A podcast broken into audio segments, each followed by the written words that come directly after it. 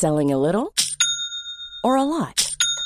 Shopify helps you do your thing however you cha-ching. Shopify is the global commerce platform that helps you sell at every stage of your business. From the launch your online shop stage to the first real life store stage, all the way to the did we just hit a million orders stage. Shopify is there to help you grow. Shopify helps you turn browsers into buyers with the internet's best converting checkout.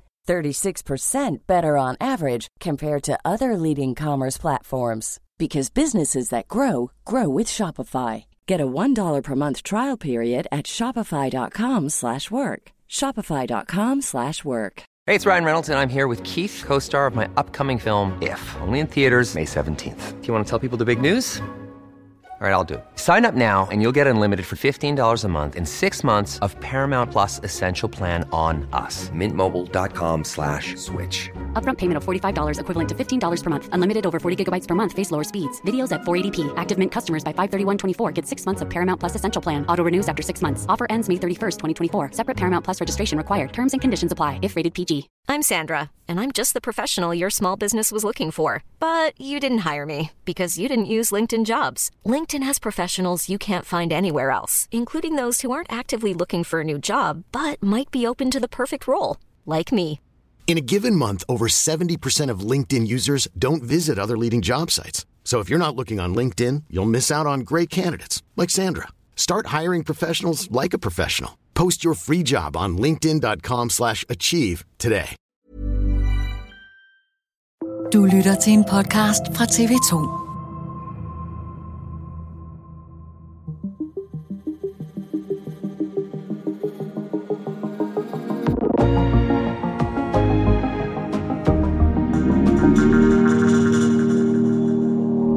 En ondselig ung mand med langt vildert hår står lige nu tilbage som en af topfolkene i Wagner-gruppen, der mistede sin leder Yevgeni Prigozhin i et flystyrt i slutningen af august.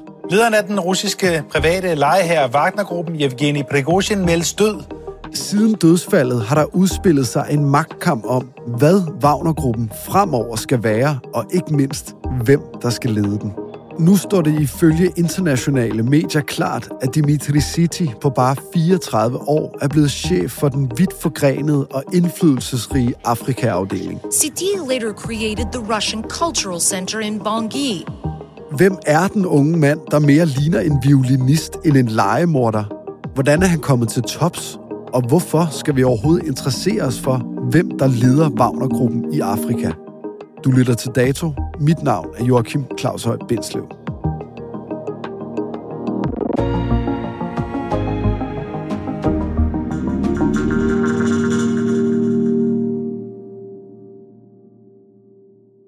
Hvor mange steder holder du øje med, hvad Wagner-rum render rundt og laver?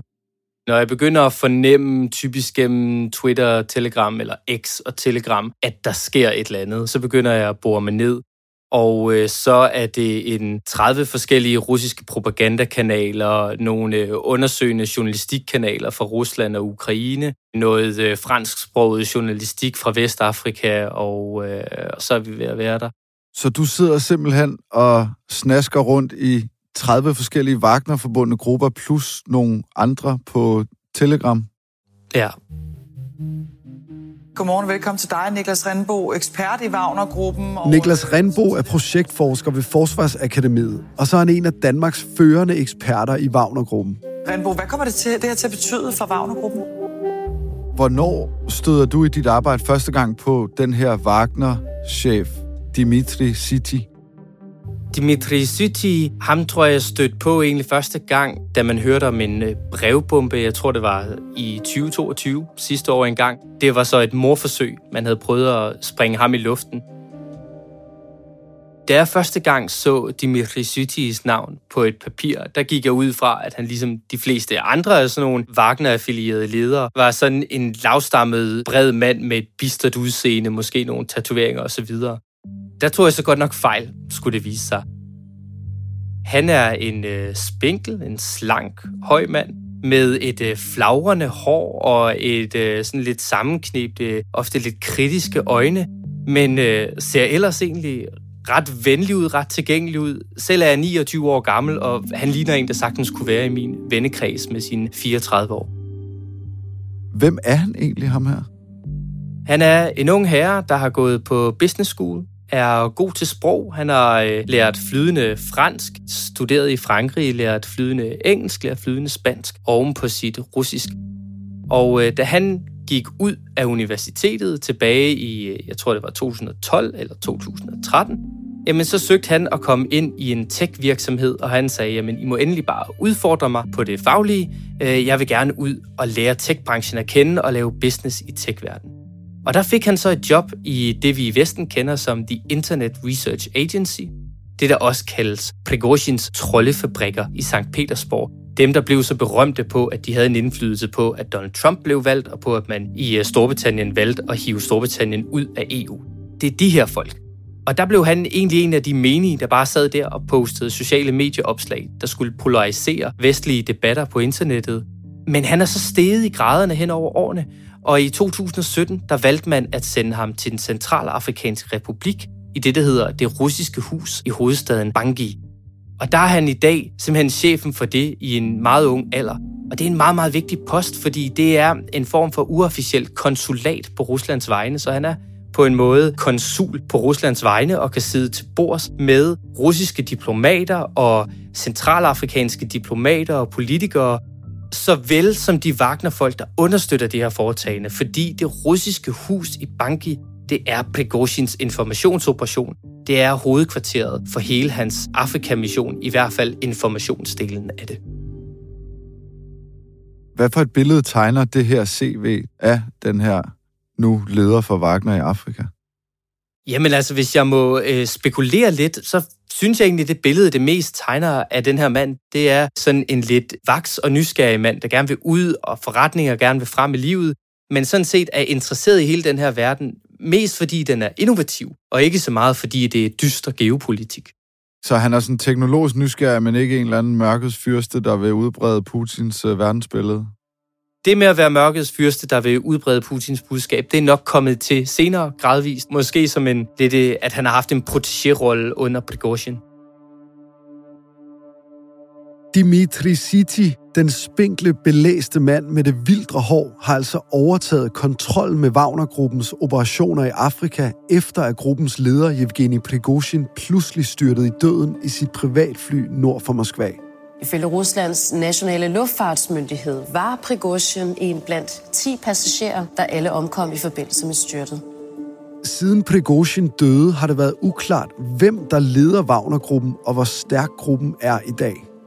Hvordan vil du vurdere Wagner-gruppens styrke i dag, altså sammenlignet med før af Prigozhin, bossen for det hele, ham vi alle sammen har set så mange gange efterhånden, døde? Jamen, de er svækket. Der er operationerne i Afrika, hvor der ikke nødvendigvis er en kæmpe stor forskel siden han døde, men det, de mangler dernede, det er en mand, der så forbinder dem over til et kæmpe forretningsimperium i Rusland, og til nogle igangværende operationer i Ukraine, Belarus og Rusland, som gør gruppen stærk som helhed, fordi de var den her kæmpe familie. Og det bånd er helt klart blevet svækket i dag. Generelt set har de færre muligheder i dag for at være øh, udfarende og finde nye missioner. Vi har særligt hørt om Wagner-gruppens intense kampe i Ukraine. Men sideløbende har de oprettet et mindre imperie i Afrika, og det er altså her, de primært er aktive i dag. Funding the group's activities, including in Africa, where thousands of Wagner fighters have been deployed since 2017. Hvilken rolle spiller Wagner-gruppen egentlig nu? Jamen, de spiller stadig en rolle, særligt i Afrika, hvor de støtter forskellige afrikanske regimer, typisk ledelser, regeringer i Afrika, der øh, ikke længere er på god fod med vestlige sponsorlande, der hjalp dem måske for 10 år siden, og som nu søger Ruslands hjælp med at få bedre kontrol over deres territorier mod oprørsbevægelser, få bedre kontrol over mediebilledet mod for eksempel kritisk journalistik og demokratibevægelser, og øh, som generelt søger at opbygge deres militære kapacitet, og som kan få træning af Wagner-styrker og kan få våben ind fra det russiske militær. Det er uvist præcist, hvor mange Wagner-soldater, der er til stede i Afrika. Internationale rapporter fortæller om 3-4.000 mand, men det reelle tal vurderes at være meget højere. Og dertil skal vi nok forestille os, at der er et skyggetal, som kan være alt mellem et par tusind til mange tusind. Det er særligt i det centrale Afrika og Vestafrika, at Wagner-gruppens indflydelse fortsat er stor. I Afrika der er Wagner-gruppen til stede i den centralafrikanske republik, i Mali og i Sudan, og så har de gang i noget i Burkina Faso. Om de sådan er der fast, det er ikke helt til at sige, men de arbejder på øh, Burkina Faso, på Niger, på Chad, på Cameroon, nogle gange med Kongo. Der har været rygter også om Rwanda.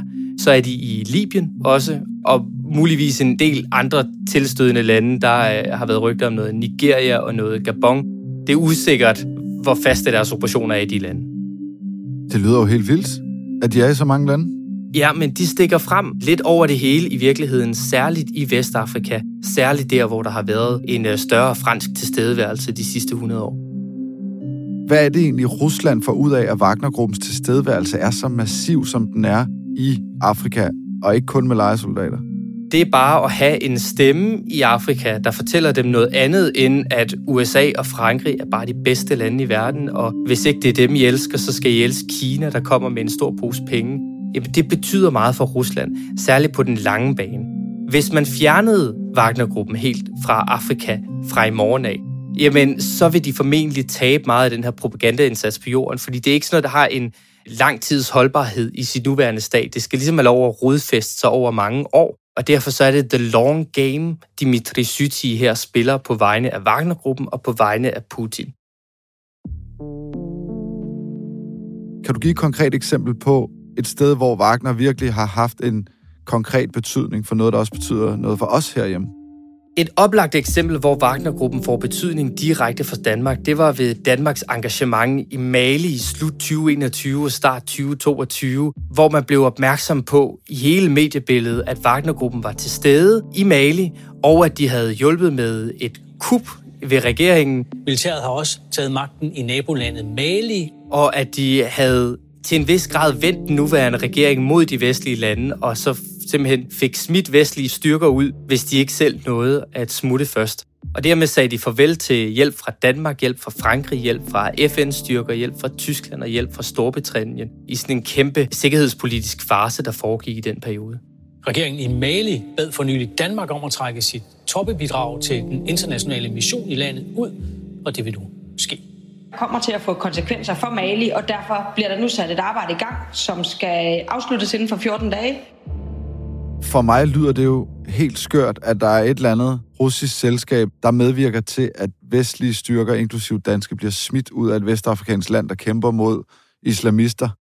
Ja, men det er også vildt. Altså, der findes hele den her branche af private militære og private sikkerhedsfirmaer, som er betydningsfulde for fredsbevarende operationer, for militære operationer globalt. Men det plejer bare ikke være sådan, at det ligesom er dem, der er dagsordenssættende. Altså, der plejer at være et politisk og et militært apparat rundt om, og så giver de nogle støtteelementer. Og så behøver vi ikke at høre om dem, fordi der er diplomater og politikere og militærfolk, der kan retfærdiggøre, hvad der foregår i den her operation. Men her der bliver det meget direkte et russisk firma i skyggen, der lige pludselig bobler op til overfladen og bliver centrum for mediebilledet i hele verden. Det er altså Dimitri City, der ifølge medier som CNN og Wall Street Journal står tilbage som chef for Wagner-gruppens operationer i Afrika. Og det er et farligt job. Det er noget med, at han render rundt med en sort handske på den ene hånd. Jamen, det handler om, at øh, sidste år engang, der blev der sendt en brevbombe til det russiske hus i Bangi. Og øh, det var ham, der modtog den. Hans navn var på den. Og den sprang simpelthen i luften og ødelagde hans hånd.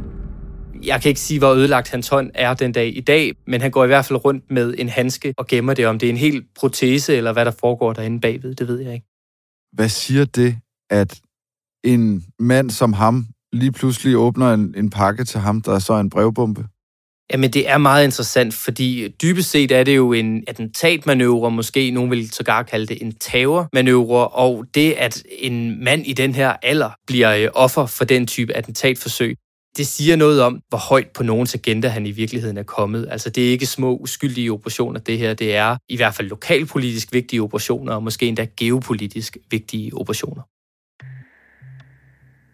Hvilken betydning får det her bombeattentat så Jamen, det får to store betydninger. For det første så prøvede det russiske hus i Banki med det samme at vende det her til en historie om fransk hybrid krigsførelse i Frankrig. Det var franskmændene, der havde prøvet ifølge dem at øh, dræbe ham, fordi han var så vigtig og god og vigtig for lokalsamfundet. Og øh, det gjorde de så også et stort nummer ud af ved at sætte hans kontrafej på et t-shirt, og så egentlig sende det ud i gadebilledet, så man kunne købe t-shirts med ham på, eller få dem udleveret. Og pludselig så man i gadebilledet folk blive fotograferet med hans t-shirt på, og på grund af hans øh, flagrende hår og, og hans kritiske blik, jamen, så lignede det til forveksling sådan nogle Che Guevara-trøjer, som man kan huske dem for år tilbage. Hvis man rejser til den centralafrikanske republik, kan man tydeligt se Wagners og Dimitri Sitis indflydelse på landet. Hvis du kommer ud af flyveren og bevæger dig ned gennem Bangi, og du ikke allerede har mødt nogle øh, russere på din flyvetur, jamen så noget af det, du vil få øje på formentlig i Bankis gader, det er banner, hvor der står, at russerne og øh, de centralafrikanske borgere, de arbejder side om side. Og man kan endda se på de her banner, at det forestiller nogle øh, Wagner-soldater, dog uden insignier. Og så hvis du så svinger ind på en fortogscafé og beder om en kold øl, jamen så kan det være, at de giver dig en russisk øl, som du kan sidde og sutte på der. Fordi man har nemlig sørget for, at den øl, du i gamle dage ville blive budt, den er blevet associeret med finansiering af oprørere og terrorister. Så derfor skal du i hvert fald ikke have den. Så du får den her øh, russiske øl, og så kan det være, der sidder en over for dig, som Gud med har noget, der ligner en Che Guevara t-shirt, men som i virkeligheden er en mand, der har et billede af Dimitri Syti direkte på sin overkrop. Og hvis du så fortsætter ned ad gaden, så kan det også være, at du falder over Wagner-statuen i byen, som er den her store, stærke soldat, der holder hånden frem, som for at stoppe nogle indkommende fjender. Og så har han om sin ben nogle børn, der klamrer sig til ham, som om han er deres eneste håb. Hvilken rolle spiller Dimitri Siti i den her propaganda? Jamen, der er han lederen, det ud til. De indsatser, der foregår her, det er under hans ledelse, og det er de ting, han har lært på universitetet ved at have læst, blandt andet marketing. Det er dem, han benytter nu til at lave propaganda på vegne af Rusland. Ved vi noget om, hvorvidt ham her Dimitri Siti bare følger Vladimir Putins ordre, eller arbejder han for sig selv, eller arbejder han, du ved, for Kreml? Ej, så detaljeret ved vi det ikke. Han er blevet interviewet og har sagt om, at han arbejder for Rusland. Men det der mange Wagner-folk, der vil sige generelt. Dermed forstås, at vi arbejder for russiske interesser.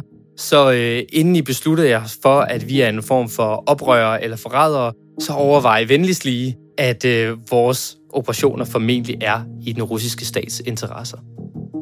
Wagner-kabalen er ved at være på plads. Lige før weekenden blev Andrei Troshev, der er en af stifterne af Wagner-gruppen, udnævnt af Vladimir Putin som ansvarlig for de frivillige tropper i Ukraine. Hvorfor er det egentlig vigtigt for os herhjemme, for eksempel, hvem der er boss for Wagner i Afrika? Jamen, som vores udenrigsminister Lars Lykke for nylig har sagt, så handler det i høj grad for Vesten om at have afrikanske lande med på vores side. Og dem, der arbejder imod os her, det er Wagnergruppen. Og hvad Wagnergruppens ledere i Afrika måtte ønske, det er det, der bliver en sten i skoen for os. Derfor så skal vi være opmærksomme på det her, for det får stor betydning for altså, samhandel, det internationale samfund, flygtningestrøm i fremtiden, konflikter og, og i det hele taget hele det billede, vi får af verden i morgen. Det bliver i høj grad formet af et Afrika i kæmpe vækst. Og øh, det har vi meget lidt interesse i, at det bliver formet i direkte fjendtlighed mod os. Selvom Dimitri Siti allerede nu har overtaget en nøglepost i Wagner-gruppen, er det langt fra sikkert, at han går efter at blive den næste store chef. Kan du forestille dig, at Dimitri Siti på et eller andet tidspunkt vil forsøge at kravle helt til tops i Wagner? Ja, altså, man skal ikke lade sin fantasi begrænse alt for meget, når man overvejer, hvad der kan ske med Wagner-gruppen, fordi det er en gruppe, der er sket så mange helt vilde ting med de sidste par år. Men det er ikke det, jeg synes er mest oplagt, at han vil gøre, simpelthen fordi, at han ikke rigtig har den senioritet, som jeg vil sige, det skal man normalt have for at overtage en magtfuld position i russisk udenrigspolitik. Hvis du fik mulighed for at interviewe, tale med ham som forsker, hvad vil du spørge ham om? Hvis jeg kunne få Dimitri Syti ind i et interviewlokal, hvor han rent faktisk ville være ærlig over for mig, så vil jeg gerne høre om hans personlige karriereplaner. Har han tænkt sig at prøve at blive Wagners rigtige chef i Afrika? Har han tænkt sig at prøve at lede hele baduljen og overtage Prigozhins forretningsimperium? Men selv hvis det skulle være hans ønske, så tror jeg ikke, han ville have held med det. Niklas Renbo, tusind tak for din tid, og fordi du øh, sovser rundt i den ene Telegram-gruppe efter den anden med Wagner-folk, og jeg skal komme efter dig. Selv tak. Dagens program er tilrettelagt af Thomas Kahia Humle, Ida Skjærk står for Lyddesign, Astrid Louise Jensen er redaktør, og mit navn er Joachim Claushøj Bindslev. Husk, at du kan finde flere afsnit af Dato, der hvor du lytter til din podcast.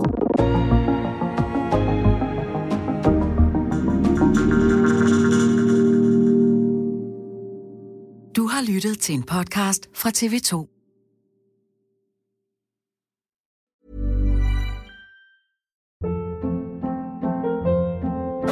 Hold up. What was that? Boring. No flavor. That was as bad as those leftovers you ate all week. Kiki Palmer here, and it's time to say hello to something fresh and guilt-free. Hello Fresh. Jazz up dinner with pecan-crusted chicken or garlic butter shrimp scampi. Now that's music to my mouth. Hello Fresh. Let's get this dinner party started. Discover all the delicious possibilities at hellofresh.com. When you make decisions for your company, you look for the no-brainers. If you have a lot of mailing to do, stamps.com is the ultimate no-brainer. Use the stamps.com mobile app to mail everything you need to keep your business running with up to 89% off USPS and UPS. Make the same no-brainer decision as over 1 million other businesses with stamps.com. Use code PROGRAM for a special offer. That's stamps.com, code PROGRAM.